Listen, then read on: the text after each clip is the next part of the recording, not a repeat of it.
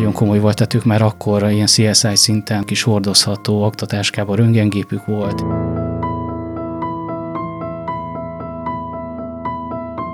Nyilván az nem jó, ha rendőr együtt sír a bántalmazottal, de mindenképpen kell, hogy legyen egy, egy érzelmi intelligenciája az, hogy ezt tudja kezelni.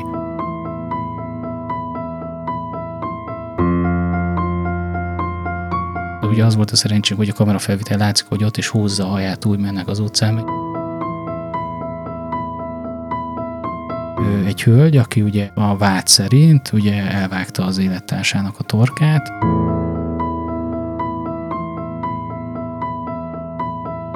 Pszichés nyomás alatt van, akkor ő tudja, hogy nincs esélye, főleg ha már kapott a lábára, és elfutni se tudott volna.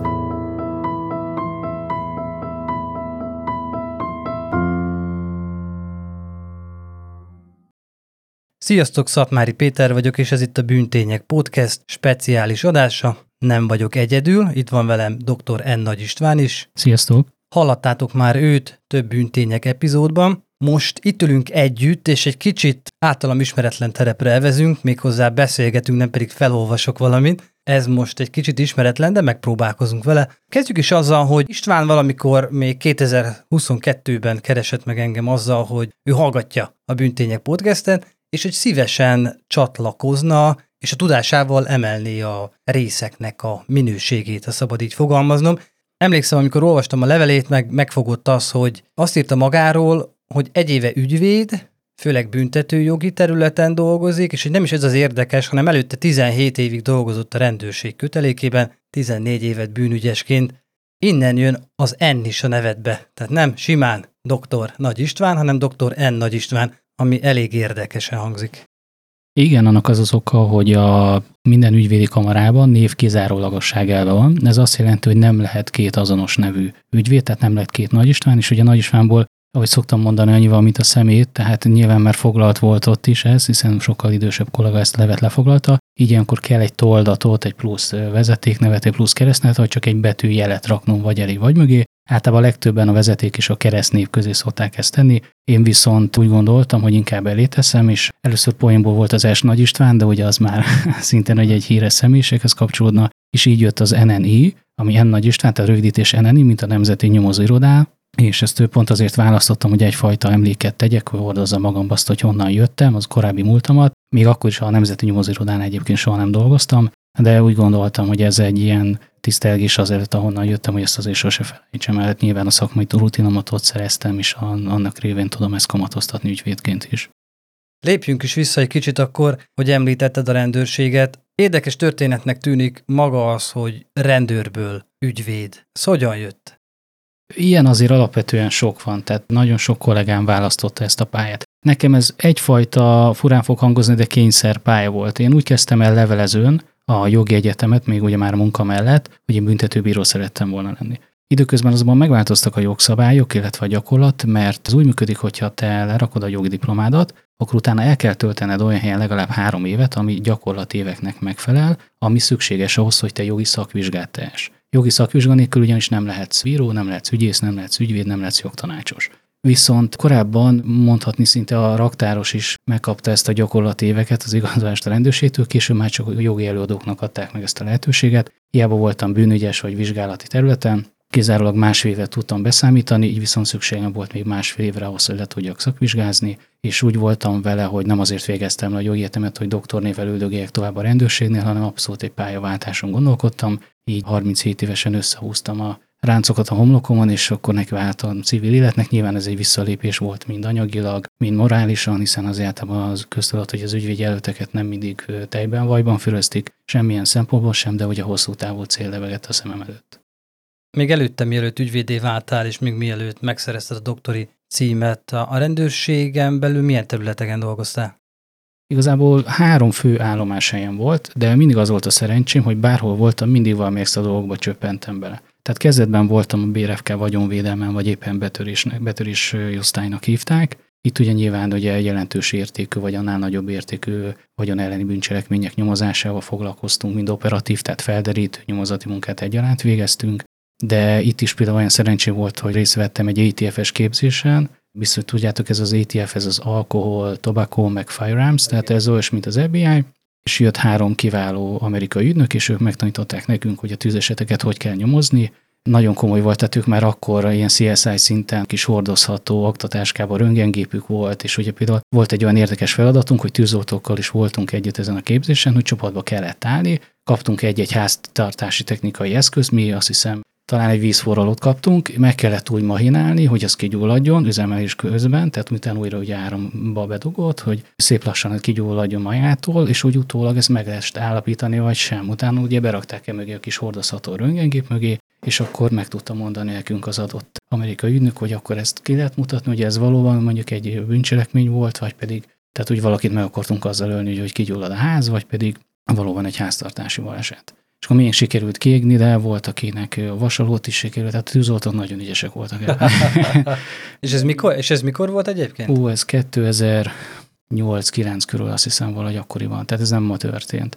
És akkor utána később, ott kb. 6 évet töltöttem, utána rájöttem azt, hogy nagyon csak egy irányban dolgozok, hiszen vagyon elleni bűncselekménye foglalkoztam, egyből a főiskola után ott tudtam kezdeni, és hiányzott az, hogy többi bűncselekményekhez is értsek, amik ugye a kerületi kapitányságon vagy a városon vannak, és akkor így elkerültem Komáromi rendőrkapitányságon, ott vállaltam nyomozóosztályvezetést, és akkor ott az összes létező, ugye garázasság, rablások, lopások, tehát minden más, ami testi sértések, ami így ez a úgymond csípcsup, ugye bocsánat, hogy így fogalmazok, csak a többiekhez képest, akkor és életelendi bűncselekményeben nem volt. Ott nem, értem. ott nem, az, az később volt, amikor visszakerültem Pest megyére, ott pedig a szervezet bűnözés elleni osztályra, vagy később különleges ügyek alosztálynak nevezték. Ott egy időben az alosztályvezető feladatokat is elláthattam, és ott volt az, hogy életes kollégákkal dolgoztunk többet együtt, ugye nyilván forronyós esetek ilyenkor az azt jelenti, hogy van hogy egy adott készenlét, és hogyha valami megyei hatáskörű bűncselekmény történik, akár egy nagyobb értékű lakás, akár életelleni, akkor különböző alosztályokról vannak emberek ilyenkor készelétben is kimennek és segítenek a helyszínmunkákat elvégezni. Nyilván adatgyűjtés, szemle, stb., amikor is szokott. Jobb esetben még az elkövetőt is ugye aznap lehet fogni, hogyha olyan. De kicsit nekem most úgy tűnik, hogy ezt meséled, hogy mondjuk én látom, látlak is téged, nem úgy, mint a hallgatók, hogy azért érdekes lehetett ebből a mozgalmas munkakörből átülni egy ügyvédi székbe valóban más jellegű. Tehát nekem, a, ami hiányzott, egy idő után úgy éreztem, hogy nem érnek újabb és újabb ingerek, tehát hogy hasonló ügyek, nyilván van valami minimálisabb, újabb kihívás, főleg miután már vizsgálati munkát végeztem, tehát nem, nem éjszakáztam, nem figyeltünk, nem operatív munka volt, az nyilván jóval unalmasabb volt, főleg, hogy néha el is úsztam a, a papírok mögött, meg is elátszottam, annyi volt, nyilván ilyen nagyobb vizsgálati akták azok ezzel járnak, de, de cseppet sem más. Tehát szoktam, hogy a régi kollégákkal, barátokkal beszélgetni, a minap hívott fel, volt kollégám, akiről kérdezett, hogy szintén kijött ügyvédnek, most jelen alkalmazott ügyvéd, és ugye ő akar velem úgy beszélgetni, hogy mégis, hogy mik, mik a perspektívek, hogyan működik, és nagy örül, hogy kijött, mert ő is egy nagyon kiváló kollega volt egyébként. Mi volt a kérdés? Ne arról, hogy elkanyarodtam. az alapvető kérdés az volt, hogy mennyire unalmasabb egy ügyvédi, ja, igen. egy ügyvédi székbe ülni ahhoz képest, hogy mondjuk a szirénázó rendőrautóban, ahogy én, ahogy én elképzelem, egy szirénázó rendőrautóban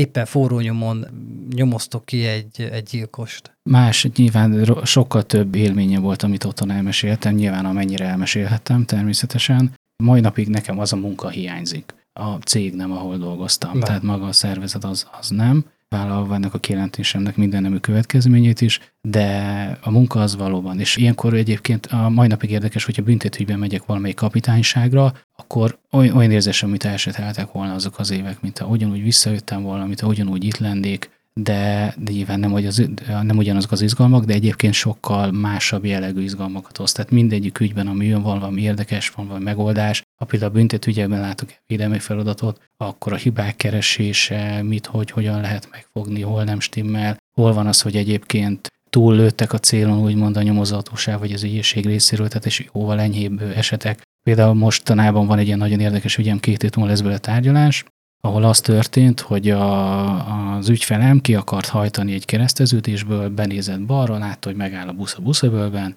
majd utána elindult, nem vett észre, hogy közben a busz megint elindult illetve hogy elindult tovább. Körülbelül eltelt 10 méter, hiszen annyi volt, 15 méter volt a kettő között távolság, de közben is fékezett.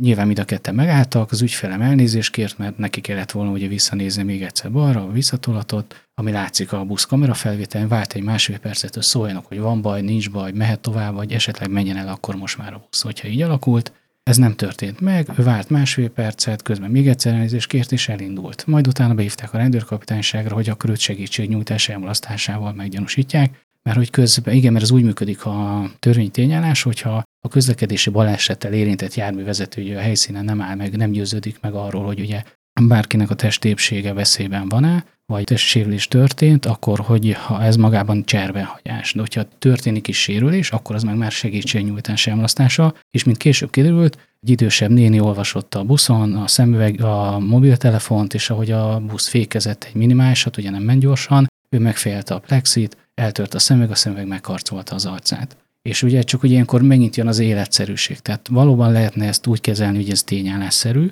de az, de az életszerűséget mindig figyelni kell, illetve a társadalom veszélységet mindig figyelni kell, hiszen a jogalkotó, amit létrehoz tényállást, nem mindig mindenre lehet kell, hogy az igaz legyen. Itt is ugye gondoljunk bele, hogy az ember utazik a hetes buszon, hányszor rángatja meg a busz, és fejeli le a kapaszkodót, vagy az oszlopot, mert bevág elé egy autó. Nem életszerű, hogy megáll, felszaladgál és megnézi mindenki, hol van, oké, akkor megyek tovább. Soha nem érnénk el hetes busszal el az eteletére. Ja, akkor most nagyjából értem, mi ez a tényállás. Csak mert hogy közben beszélsz, figyelem azokat a szavakat, amik valószínűleg ilyen ügyvéd specifikusak, és kevésbé, kevésbé a rendőri múltadból jönnek, próbálom megérteni, hogy pontosan mit is Hát, hogyha ha már úgyis, hogy alapvetően életelnékről van szó, hogy ez aki más megöl, ez, ez a törvényi tényállása az emberölésnek. Ez a tényállás, és mindig azt kell vizsgálni, hogy ebben a tényállásban, tehát hogy aki mást megöl. Tehát ezeket kell vizsgálni, ha ez a három ugye megvan, illetve itt mást megöl, mert ugye az aki az, az nyilván egyértelmű, hiszen ha egy malac teszi, akkor, akkor az nyilván az nem aki, hanem ami, akkor az már mindjárt nem emberülés.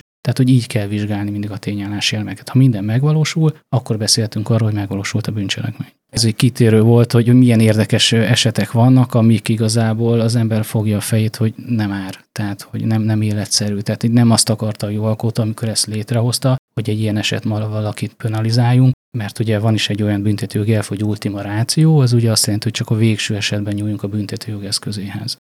Minden esetre ez akkor is egy jó átvezetés az életellenes bűncselekményekre, és ha már egyébként életellenes bűncselekményekről beszélünk, és ugye pár adásban már te is adtál szakvéleményt, én azt veszem észre, illetve a visszajelzésekből is azt látom, meg hát azt olvasom mindenhol, hogy az életellenes bűncselekmények, most hívhatjuk így, de hívhatjuk gyilkosságnak is, ilyen esetek nagy részében valami közeli családtag az elkövető, ami nagyon érdekes, és persze akármikor hallgatok, olvasok, vagy feldolgozunk egy, egy esetet, a nyomozás első lépése az szinte mindig az, hogy körbenéznek a, az áldozat családjában, férj, feleség, rokon, körbejárják azt, hogy ki az a közeli hozzátartozó, akinek esetleg érdekében lett volna eltenni lábalól az áldozatot, és esetek nagy részében azért ez mondjuk házastárs, tehát azért házastársak között felmerülő problémák sokszor vezetnek ilyen, ilyen csúnya kimenetelekhez. Az én kérdésem az, hogy a praxisodban találkozol-e, ha nem is életellenes bűncselekményekkel,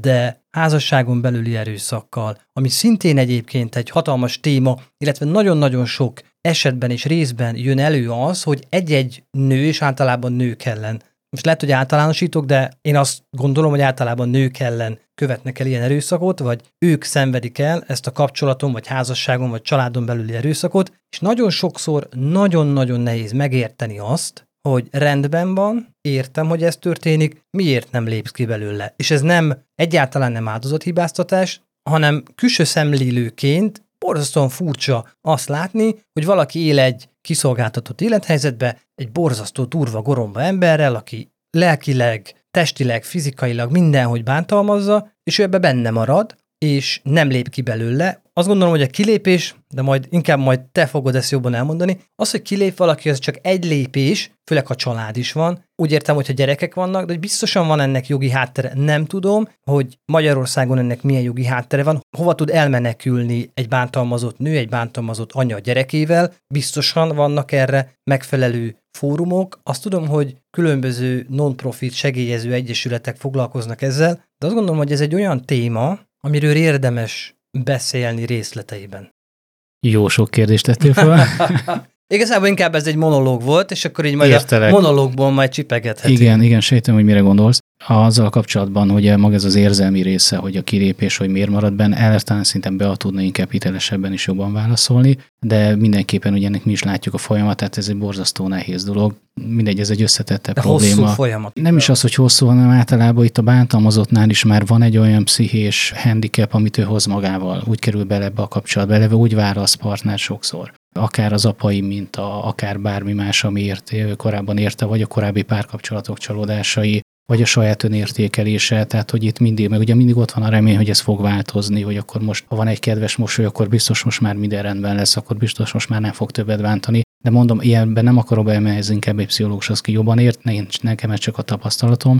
Szóval nyilván mind, mind ügyvédként, mind korábban, ugye rendőrként is kell, hogy tudjam kezelni az embereket, tehát felismerni, kivel hogyan lehet szót érteni, kommunikálni, úgymond belérezni magát a helyzetében. Nyilván az nem jó, ha rendőr együtt sír a bántalmazottal, de mindenképpen kell, hogy legyen egy, egy érzelmi intelligencia az, hogy ezt tudja kezelni. Ami inkább a jogi része, az az, hogy vannak lehetőségek. Ez a legfontosabb az első, hogy neki fel kell ismerni azt, hogy baj van. De az is lehet, hogy valamelyik hozzátartozó kéri a segítséget. Van olyan lehetőség például, hogy amikor éppen zajlik az otthoni csetepaté, akkor ugye egy rendőrjárőr kijön, és hogyha ő azt látja a helyszínen, hogy baj van, és erre van is lehetőség, illetőleg indokolt, akkor van egy olyan jogszabályunk, hogy megelőző távoltartás. Az erről szóló jogszabály van két lehetőséget biztosít, az egyik az ideiglenes megelőző távoltartás, ez kint a rendőrség, mint hatóság elrendelheti 72 órára, erről egy ilyen védelmi tanúsítványt is átad, hogyha szükséges, de most nem is ez a lényeges része, és akkor ő 72 órára el tudja tiltani onnan adott esetben, ugye az esetek többsége miatt beszélünk úgy mindig, hogy akkor apáról jó, vagy férfi férfiról, mert azért, hogy te is mondtad, ezért javarészt tényleg a nők a bántalmazottak és ezután, bocsánat, még van arra lehetőség, ha ezzel nem is él a hatóság, hogy ugyanúgy, ha mondjuk tesz a bántalmazott egy büntető fejlentést, akkor amellett nem peres eljárásban kérheti a megelőző távoltatást, amit soron kívül folytatnak le, ugye három napon belül, hogy benyújtotta a feljelentést, három napon belül akkor ezt tárgyalásra is tűzik, és már ott azonnal döntést hoznak, akkor 60 napra tudják eltiltani a bántalmazott egyébként, és amíg ez letelik, az bőven elég ahhoz, hogy meginduljon a büntetőjárás, és azt követően pedig ott is van lehetőség magára a távoltartásra, mint kényszerintézkedés, ami már egy hosszabb ideig is tartott, ilyenkor eltiltják ugye magától a bántalmazottól, a gyerektől, a lakóhelyétől, az iskola közelétől, attól, hogy e-mailt küldjön neki, tehát sok ilyen lehetőség van. Csak hogy visszamenjek az elére. Igen. Az foglalkoztat engem, és ugye megint csak visszatérek azokhoz az esetekhez, amiket mi dolgozunk fel, hogy nagyon sokszor a bántalmazottat, az áldozatot úgy fedezik fel, vagy úgy derül fény a bántalmazásra vagy a büntényre, hogy valamilyen bejelentés alapján a rendőrök kiszállnak a helyszínre, és akkor egy ilyen ellenőrzés céljából megnézik, hogy jól van-e. Az angol ez a, ez a welfare check, ez a jól vagy-e, bekopogok, becsöngetek, ha nem nyitott ki, akkor valószínűleg baj van, vagy ha hallom, hogy dulakodás van, akkor bemegyek. Létezik, ez tényleg ez így működik Magyarországon is, hogy ha én azt gondolom, hogy a, a szembe szomszédomék épp gyilkolják egymást, most ez nagyon csúnyán kifejezve. Értelek. Tehát ugye a szembe szomszédok épp veszekednek, és azt gondolom, hogy ennek csúnya kimenetele lesz, mert tudom őket, ismerem őket, vagy éppen valamelyik rokonom szól, és én feltárcsázom a 112-t, akkor tényleg ők meg fognak jelenni? Most ez egy olyan kicsit olyan pessimista kérdés, mert hogy mostanában inkább azt hallani, hogy várok rá, nem jön ki, és ez egyértelmű, egyértelmű az, hogy mennyire elfoglaltak, és hogy mennyire a tápláléklánc alján van, de ez olyan, olyasmi, mint a egészségügyben, és hogy a megelőzés a legjobb. Így van. Nyilván ez mindig kapacitás kérdés egy adott kapitányságon, hogy éjszaka van, nappal van, milyen más esetek vannak, amihez szintén ki kellett menni, de alapvetően ilyenre hogy neki mennek, tehát ezt ellenőrizni kell. Nyilván az a profi szakemberül, aki fölveszi a telefont, a tevékenységirányítási központban ő el tudja az dönteni, hogy mennyire valós, vagy mennyire veszi komolyan, vehető komolyan maga bejelentés, és ilyenkor természetesen kiküldi. Ilyenkor van a lehetőség, ugye, hogyha jó esetben ugye a járőrpár megy ki, tehát külön szedik a két felet, és ugye meg tudják úgy hallgatni mondjuk a nőt például, hogy a, a férj nincs a, a jelenlétében, nincs vele egy helyiségben, és akkor talán ugye őszintében el tudja mondani, hogy baj van, hogy mi a baj, és akkor, amit például mondtam ezt a lehetőséget, hogy ebben a rendőr tud segíteni. De egyébként ugye az elbújásra visszatérve, ugye volt egy olyan jellegű kérdésed is, vannak lehetőségek például védett házra is. Ami azt jelenti, hogy ilyenkor elviszik az édesanyját és a gyerekeket, hogyha mondjuk ilyen a, vegyük ezt, bocsánat, tényleg, de általánosában ez a jellemző, őt elviszik, őről az édesapa nem tudja, hogy hol van, és akkor a, ilyenkor a védett házzal, illetve az, aki, aki ezt intézte egy alapítvány, az áldozat segítő alapítvány, rajta keresztül tartják a kapcsolatot. Egy, egyet visszalépnék még, tehát amikor Persze. a járőrök érkeznek, Igen. Akkor, akkor gyakorlatilag az ő dolguk első körben eldönteni azt, hogy ez most egy valós bejelentés, itt valóban probléma van, vagy ez csak egy csetepat, és a, az egyik fél kívta a másikra a rendőrséget, hogy ezzel emelje a tétet. Felkészítik egyébként a járőröket arra, hogy ilyen szintű, sokszor lelki alapokon nyugvó problémákkal foglalkozzanak? Valamilyen szintű felkészítést kapnak, ő, ilyen jellegű szerintem nem. Azért adódnak olyan helyzetek, amikre nem lehet felkészülni. De nyilván, amit mondtam, ez is egy olyan dolog, hogy a rendőrnek tudni kell kommunikálni és fel kell tudnia mérnie, hogy milyen a helyzet, el fogja, látni fogja, mert akár már úgy is kérkedhet, hogy már elcsattant egy pofon, ott van egy duzzanat a arcon, ott van egy karmolás nyom, bármi ilyesmi, akkor nyilván ugye megy maga az eljárás tovább, tehát akkor figyelmeztetik, hogy akkor magánidítvány testi sértés, könyvtesti sértés miatt menjen el, vegyen látlehetet, tegyen fejlentést, ugye 30 napja van rá, ha nem, akkor utána a magánidítvány már nincs lehetőség, vagy hogyha olyan, hogy azt látják, hogy ebből tényleg a baj lehet, akkor pedig más nem elzavarják apát, ez a legegyszerűbb megoldás, hogy akkor menjen el valahol, és akkor holnap jöjjön vissza, hogyha például ha kiózanodott. Tehát erre, erre nincsen úgy igazán kiképzés, és az baj, hogy a, a, a bűnügyes részeknél is nagyon kevesen tudnak bánni, például gyermekek kiallgatás és pokoli nehéz. Ezzel kapcsolatban azért, azért nagyon sok kérdés fölmerül, mert az, hogy most a rendőri járőrök kiérkeznek egy akut helyszínre, ahol épp történik valami, az egyfajta forgatókönyv. De én azt gondolom, hogy talán több lehet abból, amikor a nőnél már beterik, vagy a sértetnél beterik a pohár, és azt mondja, hogy jó, én most elmegyek, veszek egy látleletet, ez most ahogy én látom laikus mm-hmm. szemmel, és utána besétálok a rendőrségre, és a rendőrségen én bejelentem, hogy mit tett az én párom. Ezt azért is kérdezem, mert sajnos a baráti körömbe történt hasonló a közelmúltban, és ott a sértett azt a tanácsot kapta, hogy már úgy tegyen lépéseket, hogy egy ügyvéd fogja a kezét, mert olyan kérdéseket tehetnek majd fel neki, amire nem tudja majd a választ. Ez tényleg ennyire bonyolult, és tényleg szükség van ügyvédi segítségre, vagy bárki az utcáról bemegy, és azt mondja, hogy nézzenek ide, engem bántanak, és ugyanazt a eljárást végig tudja járni magában, vagy érdemes azért mindig jogi segítséget kérni? Az a baj, hogy egyre inkább azt látom, hogy sajnos igen. Tehát nagyon sokszor látom azt, hogy a sértetnek is kell már jogi képviselő. Főleg ez egy speciálisabb helyzet, mert ugye amire te gondolsz, ennek van egy, ugye néhány évvel, hát már az a jobb idő eltelt azóta, bocsánat, szól az idő, tehát nem olyan régen hozták a kapcsolati erőszak tényállását, ugye ez is már egy bűncselekmény, és ezt pont az ilyen esetekre hozták. Na most általában ez úgy szokott működni, hogy oda megyek a sértettel, mert kapcsolati erőszakban természetesen csak sérteti képviseletet vállalok, azért megvan az a múltam, ami miatt nem, nem vállalok el mindent. Tehát ha valaki nőtt bántam az a gyermeket, az biztos, hogy nem fogom elvállalni és azt látom, hogy folyamatosan azt várják a nyomozóhatóság részéről, hogy minden bizonyítékot szolgáltasson, illetőleg az áldozat hibáztatás. Tehát, hogy amit te, amit te kezdted a beszélgetés elé, miért, miért maradt ott, miért nem ment el. Erre, erre muszáj visszakérdeznem, mert az, hogyha mi is bármikor egy magánvéleményt fogalmazunk meg arról, hogy és pont itt egyébként az egyik eset kapcsán, amikor a lány az utcán szembe találta magát egy drogos, alkoholos férfival, és ahogyan viselkedett, és aminek a vége az lett, hogy, hogy meggyilkolta őt, az ehhez az esethez kapcsolódó kommentekbe sok olyat olvastam, ahol, ahol bizony előjött az áldozat hibáztatás, vagy legalábbis utaltak rá, miért nem szaladt el, miért nem kiabált, miért nem csinálta ezt. Most azt gondolom, hogy itt ebbe a körbe, nem azt mondom, hogy el lehet nézni, de igen, beleszaladhat az ember, mert mert nem tudja igazából átélni, hogy mi történik. Nekem van erre egyébként egy elméletem, hogy az történhet ilyenkor, hogy mi nem vagyunk az erőszakhoz hozzászokva. Tehát amikor mi erőszakkal szembesülünk, mondjuk az utcán, akkor, akkor mi lefagytunk. Nem tudjuk, mi a jó megoldás arra, hogy én most erőszakkal szembesülök. Ez teljesen jól látod.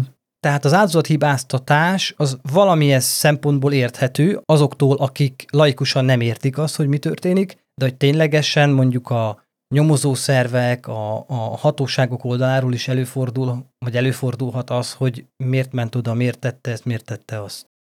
Hát nekük ezt amúgy is meg kell, hogy kérdezzék. Tehát nyilván az, hogy teljes történeti tényállást felmért, ahhoz kell, sőt, van, amikor ilyenkor buknak ki dolgok, hogy nem teljesen úgy, mint hogy a sértett elmondta, tehát ilyen is, ilyen is lehet. Ugye ennek a tipikus mai példáját, amit éljünk, ezek a MeToo mozgalmak. Tehát ugye ott is ez, ez az, ami nagyon-nagyon ez kényes nagyon, történet. Ez nagyon kényes történet, de szerintem ezt, ne, ezt a MeToo mozgalmat ne érintsük, főleg az, hogy két férfi egy kis stúdióban beszélget. Igen, uh, igen csak nap... ezt ugye ar- arra részére mondom, hogy, a, hogy, hogy, hogy részletében fontos, hogy ezeket tudják. Mert valóban, amit mondtál, tehát nem tudhatjuk, tehát minden ember más. Tehát mindenki máshogy reagál egy stressz helyzetre, máshogy reagál, amikor pánik van, amikor valami tragédiát lát, amikor valamitől sokba kerül. Ezt most így laikusként végig tudjuk gondolni, lehet, hogy te meg én nyugodtabb természetűek vagyunk, és higgadtabban tudnánk reagálni egy pánik helyzetben, de nem mindenki ilyen. Tehát van, aki tényleg azonnal lebénul. Egyébként lehet, hogy egy, egy nagy vagány, egy nagy dumás, de az a helyzet teljesen mást hoz ki belőle, mint ami az ő szokott. És azért nem fut el, azért nem mer kiabálni, nem jön ki egy hang egy torkán, nem mer elbújni,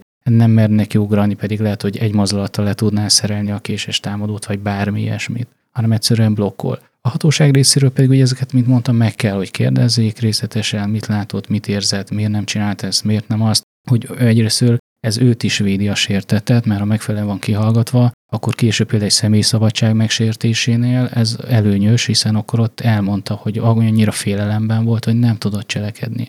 Tehát volt egy olyan esetem ügyvédként, ahol a hölgyet másfél napig tartották fogva, az alatt többször megverték, és át, egy féltékenység miatt, és átvitték például egy hotelba is, sétáltak az utcán is, és akkor ott is ugye arra próbált nyilván az ügyvéd kollega kiukodni, de hát hogy miért nem ment el, miért nem szögött el, és hát ugye az volt a szerencsém, hogy a kamera felvitel látszik, hogy ott is húzza a haját, úgy mennek az utcán, meg nyilván, ha valaki már ennyire pszichés nyomás alatt van, akkor ő tudja, hogy nincs esélye, főleg ha már kapott a lábára, és elfutni se tudott volna. Tehát itt is fontos volt azt, hogy miért nem ment el. Tehát ezekre rá kell kérdezni. De ez nem feltétlenül mindig áldozati báztatás, hanem egyszerűen az, hogy teljes képet kapjon róla a hatósághoz, ezeket az információkat tudnia kell. Azért ez nagyban birizgálja az ember igazságérzetét, amit most itt elmeséltél. a semmi baj nincs, mert a fickó kapott több mint hat évet, tehát az, az úgy helyén van, hál' Istennek. Azért ehhez még ez is hozzátartozik, főleg, hogyha nőkről beszélünk, hogy alapvetően a férfiak sokkal erősebbek. Tehát sokkal nagyobbak, sokkal erősebbek, olyan fizikumuk van, hogy el sem tudom igazából képzelni, hogy mennyire sokkoló lehet az, amikor szembe találkozol nőként egy erőszakos férfival, és elszenveded azt az erőszakot, hogy mit tudsz csinálni. És lehet, hogy tényleg az esetek nagy része ilyenkor azzal végződik, hogy hogy blokk, és hogy pánik, és hogy az ember úgy ott marad, és benne marad ebbe a helyzetbe, és abban reménykedik, hogy ez majd jobb lesz. Igen, most csak azért mosolyogtam, mert magam közben eszembe jutott az a történet, amikor egy jó 11 éve volt ez, hogy egy 50 kilós nő egy 130 kilós pasinak hogy úgy vágta torkát, hogy éppen hogy megmaradt. És egyébként valóban, tehát ez, vannak ez kivételek, a, persze, gondolom, persze, de kivételek. ott volt is baj, tehát ott, ott más jellegű pszichés volt, és ugye, ha valaki pszichés, hogy is mondjam, tehát hogyha olyan mentális bajban szenved, vagy ugye például, hogyha kábítótással van, akkor ugye nem, akkor nem gondolkodik, akkor csak megy, tehát akkor megállíthatatlan, akkor olyan erő jön ki belőle, Emlékszem, amikor volt egy mentálisan beteg hölgy, nénike, akit hatan tudtunk még járőrkoromban lefogni, ahhoz, hogy a, az orvos tudjon beadni neki valami nyugtató injekciót, hogy szállítható legyen. Annyira meg volt feszülve, szerintem volt mondom, ilyen 145 centisen mama, és borzasztó vékony, de olyan pokoli erő volt benne, amit én még nem láttam. De bocsánat, a kérdésre lehet, hogy nem válaszoltam, mert megint elsztoriztam. Meg, de nem, abszolút, abszolút nem, vagy közben, közben itt a hallgatók mondom, hogy itt lehet, hogy majd kicsit megvágjuk, hogy elsztoriztuk. Alapvetően, ami, ami szerintem hasznos lenne a hallgatóknak is, meg gondolom mindenkibe felmerül, és az első gondolat mindenki fejébe az lesz halva, hogy jó, de mi a teendő? Tehát ez a mi a teendő akkor, hogyha én egy ilyennel szembesülök? Mi történik akkor, hogyha én egy bántalmazó kapcsolatból ki szeretnék lépni, mit tudok tenni, hova tudok fordulni, kik azok az emberek, akik tudnak segíteni, egyáltalán mire számíthatok, mennyi ideig fog ez tartani, mennyibe fog ez nekem kerülni, mert azért sokkal egyszerűbb, megoldandó feladatokon is könnyen elvérzik az ember, főleg, hogy hatóságokról van szó. Merre felé lehet elindulni egy ilyen esetben? Sok mindenki segíthet. Amit beszéltünk is az első és legfontosabb, ha az az ideális eset, ha te magad felismered, hogy egy bántalmazó kapcsolatban élsz. És az, hogy innen változtatnod kell, ki kell lépned. Tud segíteni a család ebben mindenképpen, a, én a hatóságot úgymond a végére hagynám, csak akkor, hogyha bajon, vagy ha nagyon kirívó, tehát amiket mondtam, például ez a védett ház lehetősége, de oda majonok szoktak menni, akiket nagyon csúnyán bántalmaznak, és főleg, hogy a gyerekek is ennek vagy tanulói, vagy esetleg ők is elszenvedői, és akkor a, ami még inkább jó lett, ez az áldozat segítők. Én őket tudnám ajánlani, mert ők ebben nagyon-nagyon profik. Tehát ők az értenek, ilyenekkel dolgoznak minden nap, már hogy ilyen esetekkel úgy értem az éneket, és ők ebben tudnak segítséget nyújtani, egyrészt megerősíteni abban, hogy mit szeretne, megerősíteni abban, hogy tudjon cselekedni, és lehetőséget nyújtani ahhoz, hogy merre lehessen indulni. Ugye minden eset más is más van, amikor például át tud menni egy másik ingatlanba, a legtöbb esetben hogy mindig az a probléma, hogy nem is tudna hova menni a gyerekekkel. És ugye, ahogy szokták sajnos ilyen rossz poénként mondani, hogy a Magyarországon hogy a családban a legnagyobb összetartó az a lakáshitel nem pedig a szeretet. Tehát, hogy ez is pont egy ilyen eset, hogy nem tud hova menni, mert ha tudna, akkor elmegy, és akkor ott valahogy megoldja, hogy távol tartsa a bántalmazót, de sokszor nem tud hova menni.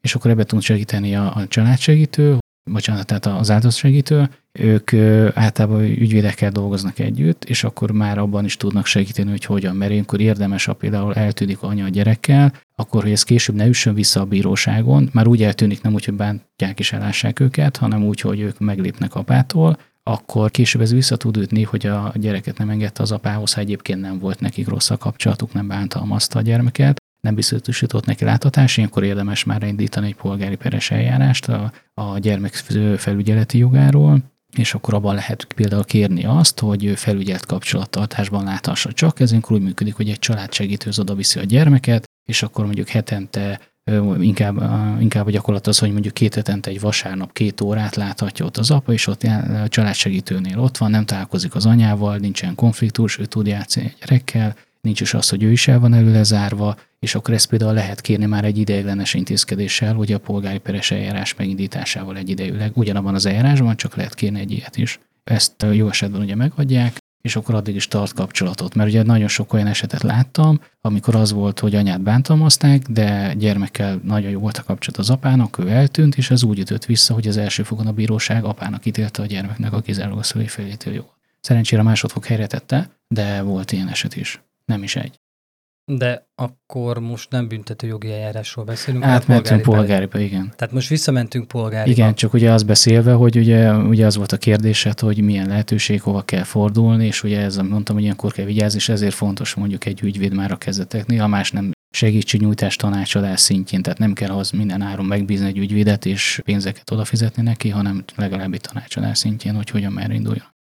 De akkor, hogyha jól értem, akkor az esetek nagy része, ami már eljut addig, hogy egyáltalán a hatóságot bevonják, ott mondjuk polgári peres szinten eldől, de gondolom azért egy bizonyos része, ami mondjuk a jéghegy csúcsa, azok eljutnak büntető jogi eljárásokhoz. Hogyne. Gondolom azok már valamennyivel durvábbak, ott már más is történt, vagy, vagy komolyabb bántalmazás is történt. Nem tudom, hogy a helyén való kérdése azt megkérdezni, hogy van erre valami arányszám, hogy most mennyi kerül büntető jogi eljárás alá, mennyi pedig nem. Ha most engem kérdeznének meg erről, attól függetlenül, hogy semmit nem tudok a statisztikákról, én valahogy azt mondanám, hogy, hogy, sok, hogy sok, sok ilyen eset van.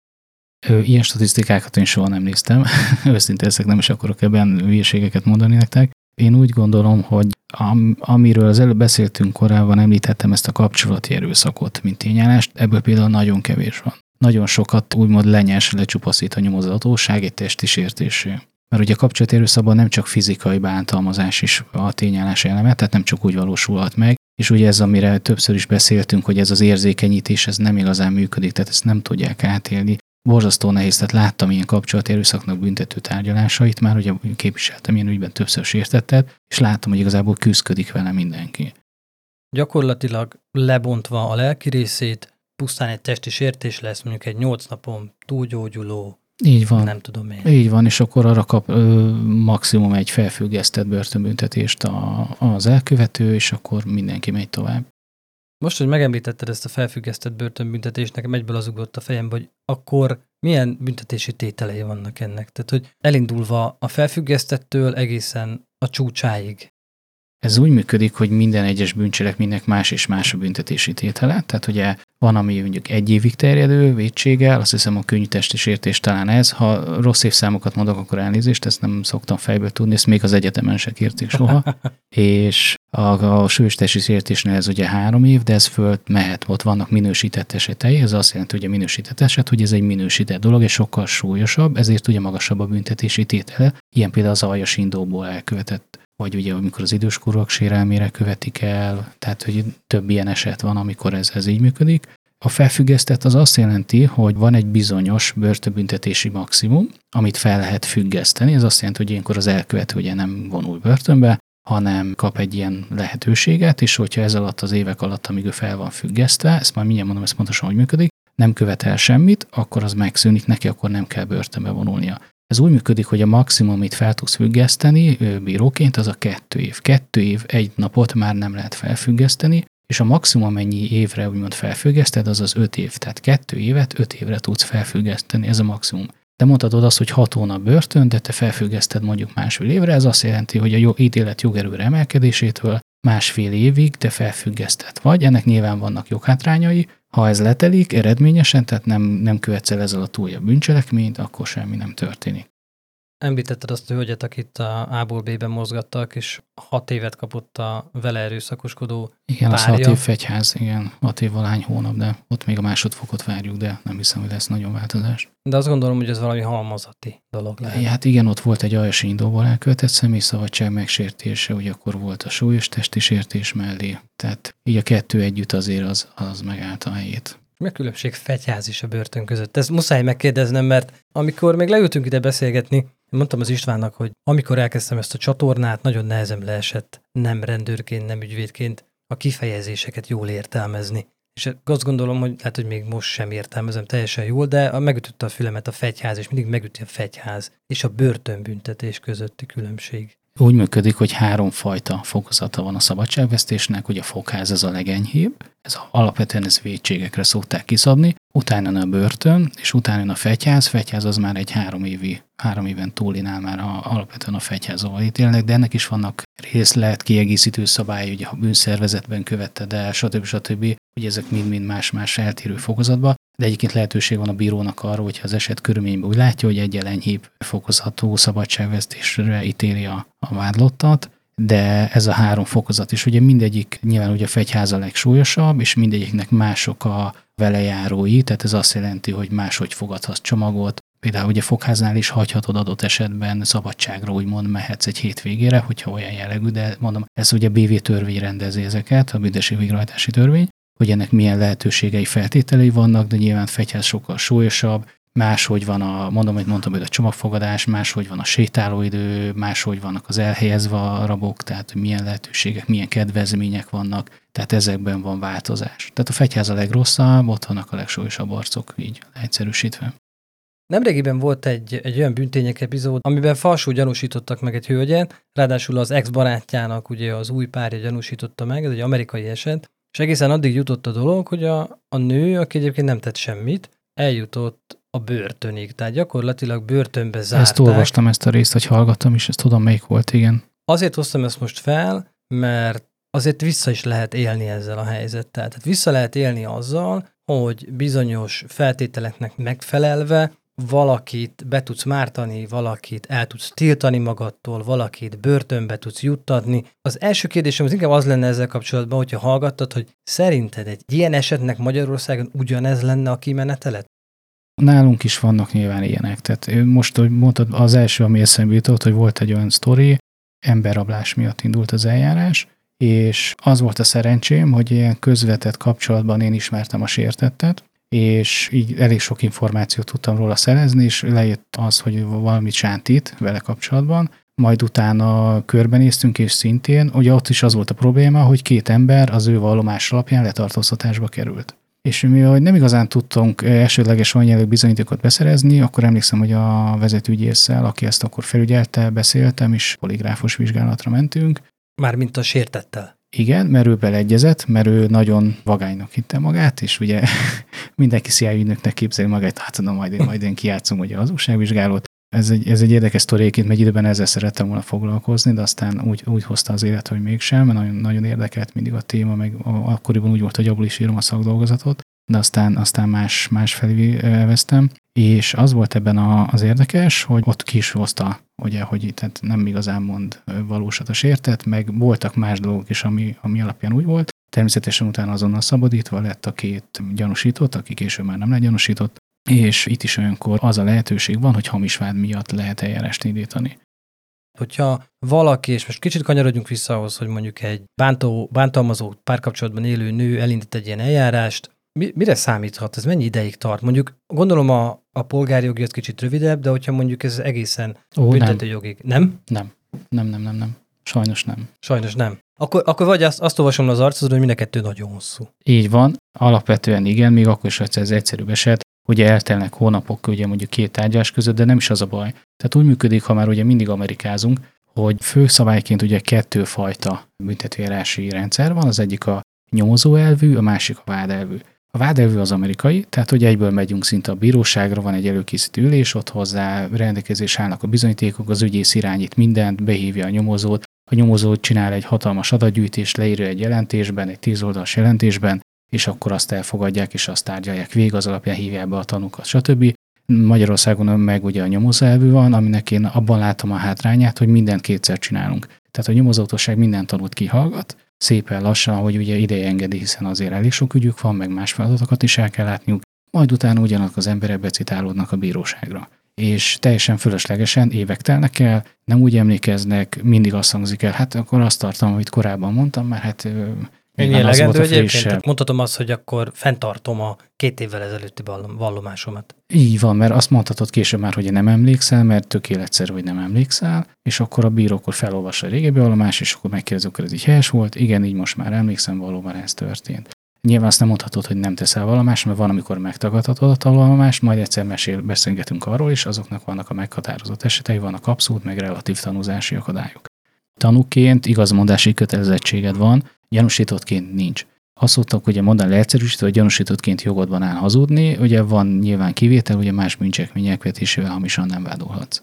Tehát az továbbra is egy korlát, de azon kívül azt vetítesz a hatóságnak, amit szeretnél. Nagyon remélem, hogy bűnözők nem fognak minket hallgatni, és köszönjük meg a kommentben, hogy de jó, most már zöld utat kaptam, ezt, és ezt, tud, ezt tudja mindenki magától, szerintem meg ha nem, akkor is nyilván nem fogja saját magát. Tehát pont azért van ugye a figyelmeztetés mindig mindenhol. Tehát valomás sem vagy köteles tenni gyanúsítottként. Az a szíved joga. Bármikor dönthetsz úgy később, hogy mégis teszel vallomást, vagy dönthetsz úgy attól függetlenül, hogy te tehetsz észrevételeket, indítványokat, kérdéseket tehetsz fel ugyanúgy a tanúhoz, a szakértőhöz, attól függetlenül te mondhatod azt, hogy nem teszel vallomást, vagy mondod azt, hogy írásban beterjesztesz egy hosszabb vallomást, de egyébként meg nem vagy hajlandó semmi más mondani azon kívül.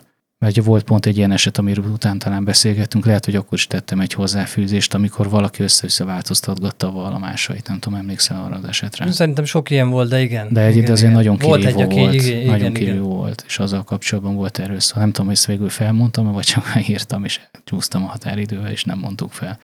Valahogy mindig visszakanyarodok kicsit itt az erőszakra.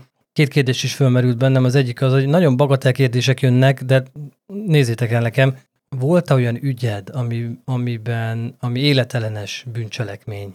Ügyvédként is volt, igen. Tehát ügyvédként Nyom, volt? Nyomozóként nem voltam előadója soha, csak mindig besegítettem, hogy jeleztem is. Tehát életvédelmi osztály nem dolgoztam. Ezért is volt az a rész, amit úgymond félve írtam neked, hogy nem vagyok az a klasszikus életes nyomozó múlta rendelkező, de hogy nagyon sokat láttam és beláttam, hál' Istennek. De hogy ügyvédként akkor azt mondod, hogy volt életellenes bűncselekménnyel volt, kapcsolatos ügyed? Volt, volt, volt, volt. És ott kit képviseltél, ha szabad kérdezem ilyet? Az egyiket igen, mert azt nem én, hanem több kollégával csináltuk. Volt a tévében kettő évvel ezelőtt volt ismét fennhang, illetve nemrég volt az ATV-ben riport, Kertész Ágnes volt. Egy hölgy, aki ugye a vád szerint ugye elvágta az élettársának a torkát, de ugye ott is, hát ott azért nagyon-nagyon sok érdekes és dolog volt, és probléma volt, amiről a kollégáim nagyon sokat nyilatkoztak, teljesen helytállóan. Ami a legfeltűnőbb és a legszomorúbb volt számomra, a kollégáimhoz ez az ügy. Azért mondom, hogy több eszembe, csak később kapcsoltam be, tehát az oroszlán részét az elején ők végezték ennek a munkának. Ők indítottak el különböző vonalakat, én a későbbiben csatlakoztam és segítettem az ő munkájukat, amennyire csak tudtam. A jogér után kaptuk meg, és mikor írtuk a rendkívüli perolvaslatokat, ilyen a felülvizsgálat és a perújítás, tehát ez már a jogerő után van, tehát amikor már végre kell hajtani büntetést, első fok, másodfok és a jogerőre igen, emelkedés igen, után. Igen, így van, ugye van a rendes jogorvoslat, ez például a fellebezés, és van a rendkívüli, ami már a jogerő után van. Gondolom az a nehezebb. Tehát amikor már valami jogerőre emelkedik, akkor utána az visszavonatni. Borzasztó nehéz, mert ugye ez a két fő ismertebb és alkalmazottabb jogorvoslat van, ugye ez a felülvizsgálat, ami igazából eljárás jogi vagy anyagi jogi szabálysértése megy, eljárások is az anyagi között az a különbség, hogy az anyagi jog például a tényállások, vagy hogy kiminősül gyerekkorúnak, ez a büntető anyagig, ez a büntető törvénykönyv, ez a BTK, és az eljárásjogi pedig a büntető eljárási törvény, abban szerepelnek, és akkor már ott már igazából csak arra tudsz hivatkozni, hogy a tényállást, a bizonyítékokat már nem vitathatod. Csak a téves értékelést, eljárás jogébát. A perújtás viszont meg már az, hogyha van egy újabb bizonyítékod, ami azt eredményezheti, hogy jóval enyhébb büntetés kap, vagy akár fel is menthetik a, a vádlottat, azt akkor terjesztheted elő. És hogyha ebből látnak valami megalapozottságot, akkor elrendelik a perújítását az eljárásnak. És ebben az esetben elrendelték? Nem. Nem. Na igen, bocsánat, tehát hogy azt kezdtem mondani, hogy az volt a legszomorúbb számomra, hogy úgy ment le egy első és egy másodfokú eljárás egy életellenes bűncselekmény esetén, hogy nem nézték meg a helyszíni szemlének a felvételeit. Ez onnan derült ki, hogy mi kértük, megkaptuk, és mondtuk, hogy nem nyílik meg a CD. És mondták, hogy hát igen, nekik sem nyílt meg. Hoppá. Ki az a nekik ügyésze? ügyészek? Bíróság is Bíróság. jelezte, hogy náluk se volt. Bíróság meg hát ugye az alapján dolgozik, amit ugye az ügyészség elé tár, meg amit a védelem elé tár, tehát az ő bizonyítási indítványait ugye azt tárgyalja le. Döbbenet volt, tehát hogy megnéztük a, az ítéletben megállapított történeti tényállást, ugye ez az, ami történt, és azt láttuk, hogy hát a fotókkal nem igazán egyezik. Időbeli eltérések vannak, logikai tévedések, tárgyi tévedések, és ugye erre ment volna perújtás, és úgy döntöttek, hogy nem. Volt egy ilyen eset, de volt egy olyan esetünk például, ahol a, abszolút jogos védelem volt a, a történet, és ott is már sajnos jogerő után kaptuk meg, tehát mm, úgymond takarítunk, leegyszerűsítve, és az, az például ez egy szörnyű eset, arról majd egyszer beszélek szívesen, de, de az először majd meg fogom kérdezni az ügyfélet, hogy hozzájárul-e, mert ő nem nyilatkozott még sehol sem. De, a, de azt is azért vállaltuk el, mert annyira szembőtlen nem volt emberölés, hogy az, az van volt. Tehát a tipikus példája volt a jogos védelemnek, az abszolút tipikus példája. Jogos védelem, ez is egy olyan, fel is írtam magamnak. Akkor a jól értem, jogos önvédelemből. Igen, önvédelem ez a hétköznapi szó, de ugye a szakkifejezés, amikor beszélgetnek, ez a jogos védelem. Akkor szakkifejezve, jogos védelemből én a támadómat ártalmatlaníthatom, és adott esetben el is vehetem az ő életét? Így van. Ez úgy működik, hogy az új büntető törvénykönyvvel, hát most már az annyira nem új, mert ez ugye 12-es, tehát 13. július 1 lépett hatályba, tehát már jó 10 éves törvény, annyiban változott, hogy ugye vannak olyan esetek, amikor nem vizsgálják a, a, a védekezésnek a mértékét, mert ugye korábban úgy tanították, és csak az volt hogy a főszabály, hogy ugye nyilván megvédheted magad, vissza is támadhatsz, hogyha ezzel tudod tartósan elhárítani a, az újabb támadást, illetőleg ezzel tudsz te biztonságba kerülni, de mindig volt, a, mindig vizsgálták a túllépést, hogy időben túllépted-e, illetőleg, hogy mértékében túllépted-e a támadást. Tehát, hogyha például valaki ugye ver egy darabig, és akkor az te védekezel, de utána később már nem, de te még utána 20 perc múlva is ne kell adott püfölni, akkor nyilván ott van egy időbeli túllépés. Vagy hogyha valaki neked jön és elkezd mondjuk a, a grillapáttal csapkodni, és arra te fölveszel egy baltát, és azzal vágsz vissza, akkor nyilván az meg egy aránybeli túlépés. De ez, ha jól értem, ez már nincs. Ö, már, már más esetekben vizsgálják, hát például régen volt olyan, régebbi jogszabályban van kitérési kötelezettséged, hogyha egyenesági hozzátartozó tör az életedre. Például, hogyha édesapád neked támad baltával, akkor te nem lőheted szemközt, hogyha él mondjuk neked baltával, nem lőheted szemközt fegyverrel, hanem meg kell próbálnod először elmenekülni. Nekem kötelezettségem kitérni, ez nagyon, nagyon ez, ez igen, igen, hát mert ugye nyilván itt is védi a családi kapcsolatokat, a jogalkotó arra találta ki, illetőleg azt, hogy nem feltétlenül egy olyan jellegű sérelem van, ami, ami indokolná azt, hogy bárki is kioltsa a másiknak az életét. De hogyha most ezt visszakötjük a családon belüli erőszakra, akkor mondhatjuk azt nagyon kifordítva, hogy a bántalmazott nőnek kitérési kötelezettsége nem, nem, nem, nem, nem. Ez, ezek csak abban az esetekben voltak előírva, amikor, amikor tényleg ilyen súlyosabb életi elleni támadás Értem. volt, tehát amikor az élet kioltására alkalmas támadás, ezt akkor vették elő. Tehát most ha neked támad saját szülőd fakanállal is elkezd verni, nyilván nem erre találtak ki ezt a jogot, nem miatt szabályozták ezt, hanem amikor már tényleg akár az élet kioltására is lenne alkalmas. És most már ez a kitérési kötelezettség is megszűnt, tehát hogy most már ez sincs. Ha már beszélgetünk, és muszáj vagyok megkérdezni, hogy segíts egy kicsit a bizonyos, mert majdnem azt mondtam, hogy tényállásokat, de hogy bizonyos kifejezéseket tisztába tenni, hogy az életeleni bűncselekményeknél is hallható az, hogy különböző minősített esetei vannak. És ugye alapvetően ugye amerikai esetekkel kezdtem foglalkozni, és az amerikai eseteknél ott megkülönböztetik magát az életellenes bűncselekményt. Gondolom itt is, de hogy ott Ugye Arra van, gondolsz, van, hogy ott van az, hogy emberölés és gyilkosság. Emberölés, gyilkosság, és még van igazából ez a manslaughter nevű kifejezés, amit én nem vagyok jó fordításba, de ez körülbelül azt gondolnám, hogy ez ilyen véletlenül lemészároltam, vagy elveszem az életét, tehát hogy, hogy valami ilyesmi lehet. Ugyanez megtalálható a mi jogrendünkben, vagy teljesen máshogy működik, vagy minden egyes eset, ahol ember életet old ki valaki, és egyébként érdekes módon valamiért ide raknám az öngyilkosságot, hiszen az is gyilkosság csak ismert mind a két fél. Minden egyes esetben ez csak egyfajta lehet, tehát életellenes bűncselekmény, vagy pórjasan fogalmazva gyilkosság, és ez mindig az, legfeljebb egy picit módosul a körülményeknek megfelelően. Így van, tehát amennyire ismerem az angol száz jogrendszert itt távlataiban, ott ugye úgy működik, hogy a emberölés és gyilkosság. Tehát nálunk a gyilkosság az csak egy, szló, egy Slang? Ah, köszönöm. Tehát, hogy az valóban egy slang, mert ott a, azt hívják emberülésnek, ami gondatlan, a gyilkosságot pedig a szándékosnak, ha jól tudom. És nálunk viszont mindent emberülésnek hívnak, de attól függetlenül nálunk is van gondatlan alakzata az emberülésnek, és van szándékos alakzata az emberülésnek. De amit például mondtál, ez a véletlen lemészárlás, erről az jutott eszembe, hogy van egy olyan külön törvénytényállás, tehát van az, hogy emberülés, és ugye azon belül vizsgáljuk, hogy gondatlan, vagy szándékos, a szándékosnak vannak minősítetesei, tehát mint amit szoktunk ismerni, ugye a nyereségvágyból például, Ugye, Különös kegyetlenséggel előre megfontolt. És, de van egy olyan külön tényállás, ami egy privilegizált eset, ez azt jelenti, hogy egy enyhébb jellegű, mint maga az emberölés, enyhében is büntetendő, ez az erős felindulásban elkövetett emberölés.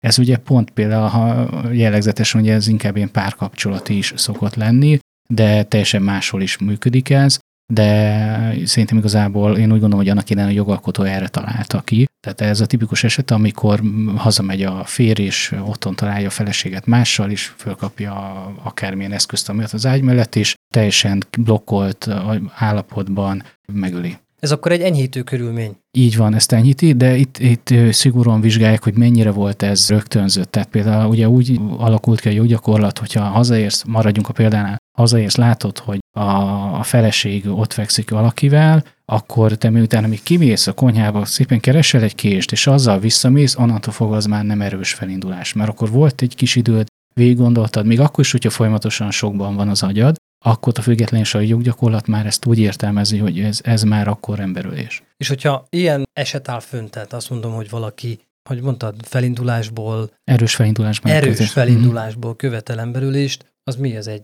0,5-szeres szorzó, vagy ez, ez megint csak nem, nem ilyen? annak is van egy büntetési tétele, ugyanúgy, mint ahogy van Ugye az annak, más büntetési annak alacsonyabb. Tehát mit tudom én, ha valami mondjuk 2 8 év mozog, akkor az enyhébb az mondjuk lehet, hogy 1 5 évig, vagy 0 3 évig, Mondom, ennek pontosan most nem tudom neked megmondani a tételét. Ha valakit érdekel, BTK-t fel lehet lapozni, és benne van.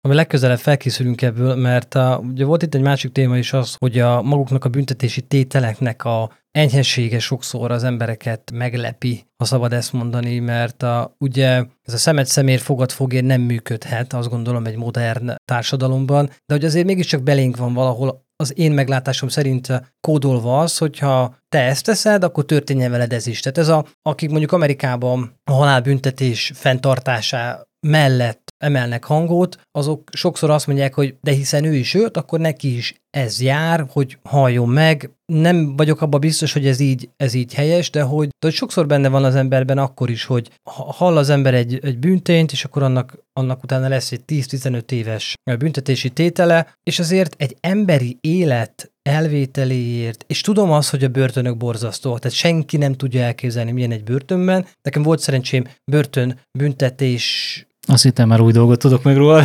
Nem, nem, volt, nem voltam. Azt akartam mondani, hogy volt szerencsém bebörtönzött, de már kikerült emberekkel beszélgetni, és azt azért nehéz elképzelni, hogy milyen egy börtönben, és valószínűleg borzasztó. Most ez persze attól is függ, hogy az ember milyen habitusú, illetve hogy milyen társadalmi rétegből kerül be, a szabad ezt mondani. Tehát valakinek elveszed az életét, és akkor ezért kapsz 15 évet. Akkor az ember azt gondolja, hogy 15 évet elvesz az ember az életéből, hogyha mondjuk fiatal, fiatal felnőtt, akkor egy ilyen középkorú férfiként ki fog kerülni, és körülbelül élheti tovább az életét. Most ez már egy kicsit úgy átmegyünk a, az ilyen személyes érzésekbe, de hogy sokszor lehet azt érezni, hogy a büntetési tételek nincsenek párhuzamban az elkövetett bűnnel. Én ezt nem így látom. Én alapvetően úgy gondolom, hogy büntetési tételekkel önmagában semmi baj nincsen. Más kérdés persze az, hogy milyennyit eh, és hogyan ítél meg a bíróság, mert ugye neki erre lehetőség van. Tehát amit mindig beszélünk, ez a büntetési tétel, például mondjuk legyen le egyszerűségét mondjuk az 5-től 10 évig terjedő, akkor az azt jelenti, hogy kell venni egy közepet, ez jelen esetben 7 és fél év. És akkor a bíró innen tér el fölfelé vagy lefelé. Ő ilyenkor mérlegeli az enyhítő és a súlyosbító körülményeket. például, hogy büntetett előéletű, akkor ez nyilván akkor ez súlyosbító lesz, vagy hasonló jellegű bűncselekményeket követett el visszaeső bűnszervezetben, az elkövetés módjára, a magára a sértetre, hogyha külön nem minősítő körülmény, akkor itt tudja, és ugye enyhítő lehet nyilván a büntetlen előélet, akkor visszafordítjuk, a rendezett családi élet, a fiatalkorúság, tehát a fiatalkorúként követte el, rengeteg, rengeteg ilyen körülmény van. Erre van egy külön fantasztikus hármas számú irányelv, ami ezt végigveszi hosszú oldalakon keresztül, hogy mik az enyhítő súlyosbító körülmények. Az emberősnél, ha már bármelyik minősített eset ott van, tehát például az előre kiterveltség, akkor az már azt jelenti, hogy a bírónak lehetősége van életfogytig tartó szabadságvesztésre ítélni. És én úgy gondolom, hogy az már, az már egy nem rossz dolog, mert ugye, amit mondtál, ez a szemet szemért, nyilván ez akkor elmúlt, tudjuk persze, hogy vannak még halálbüntetések a világban, Nálunk ugye a 23 per 1990-es alkotmánybírósági határozattal ezt eltörölték, ez is ugye egy hosszas vita volt, akkor mindig az a kérdés, hogy oké, oké, nem veszünk el ember életet, ember életért cserébe, mert nem vagyunk állatok, én, ez az én saját véleményem, viszont ugyanakkor meg ott van a másik érv, hogyha valaki mondjuk egy olyan jellegű cselekményt követett el, akkor ő valószínűleg lehet, hogy soha az életében nem lesz arra alkalmas, hogy visszaéleszkedjen a társadalomba. Sőt, kimegy, kezdi előről. Nyilván őket nem fogják kiengedni. Mert ugye úgy működik, hogy van ugye, biztos hallottatok róla, ez a feltételes szabadlábra helyezésnek az intézménye. Ez, bocsánat, ez mindig él ez az intézmény? Tehát, hogyha ugye megint csak visszatérve az amerikai esetekre, tehát van a, ott is van az életfogytiglan és a tényleges életfogytiglan. Tehát, mert igazából maga ez a gondolat, meg ez a, ez a fogalom is nekem nagyon furcsa, hogy kimondok valamit, majd megerősítem, hogy ez tényleg így van.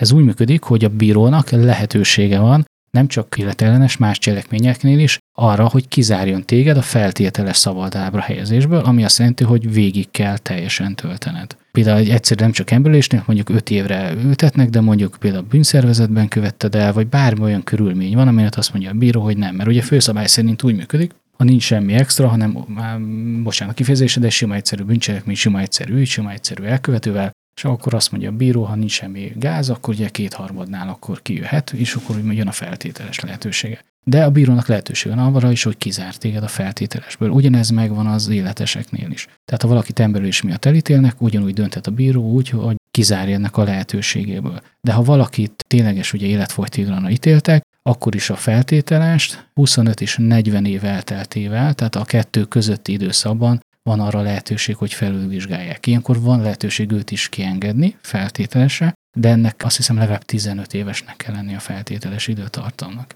És akkor, amikor megvannak szabályozó, határozva neki magatartási szabályok, ugye pártfogó felügyelőnél kell jelentkezni, kivel tartatja a kapcsolatot, kivel nem tartatja a kapcsolatot. Például kerülje ugye mondjuk a, a szórakozó helyeket, hogyha mondjuk valakit megölt egy kocsmában, és azért került be, hogy 25 készúrással megölte. Ilyenkor ez, ez így működik. És csak kicsit nagyon kanyarodok visszafelé, de még mindig az életfogtiglani büntetéssel kapcsolatban van kérdésem.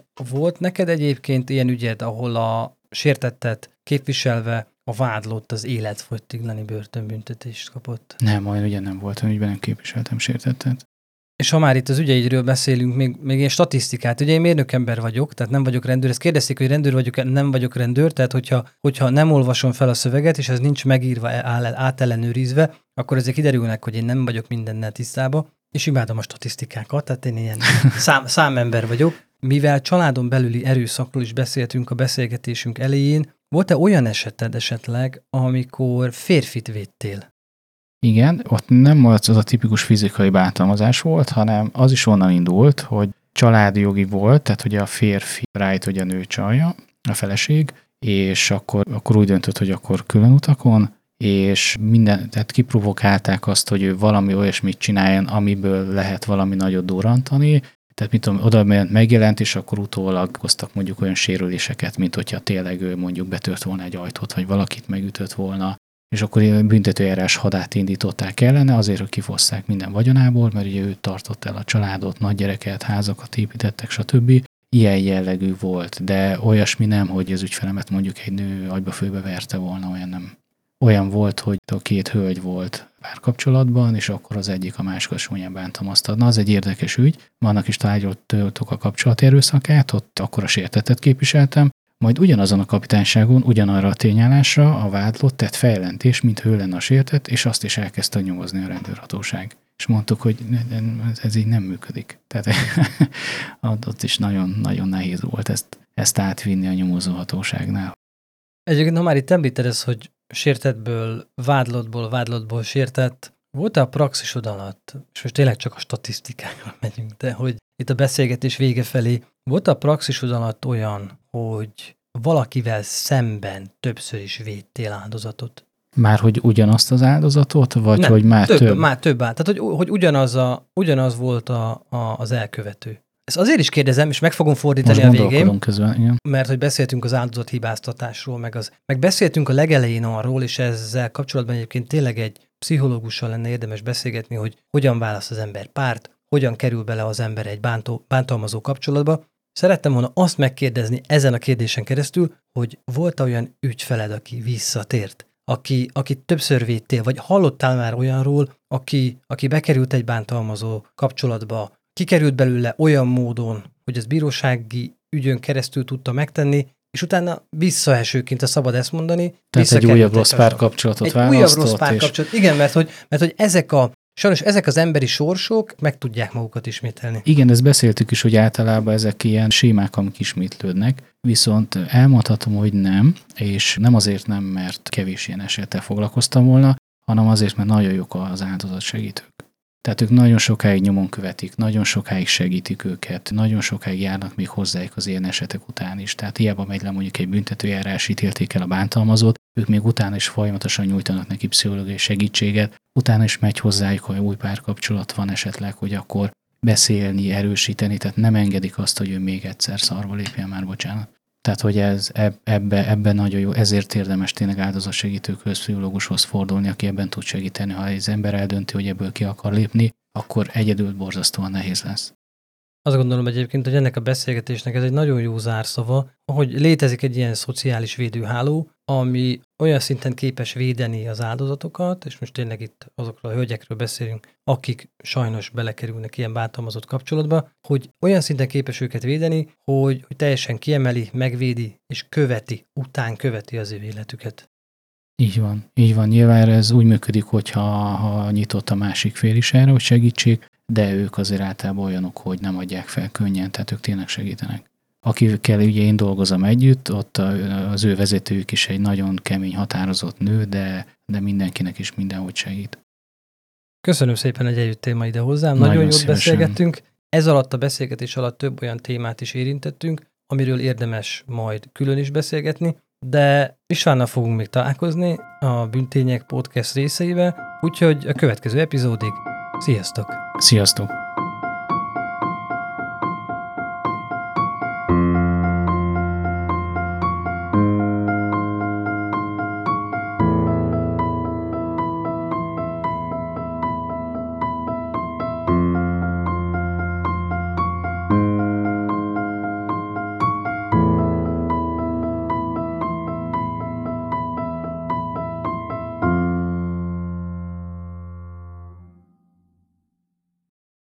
Ha más podcastekre is kíváncsi vagy, hallgassd meg a Béton műsor ajánlóját.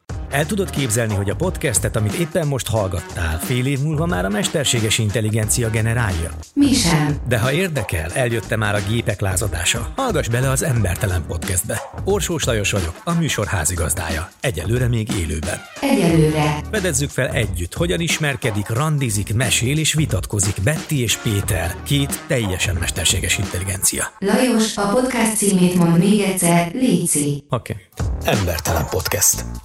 Ez a műsor a Béton közösség tagja.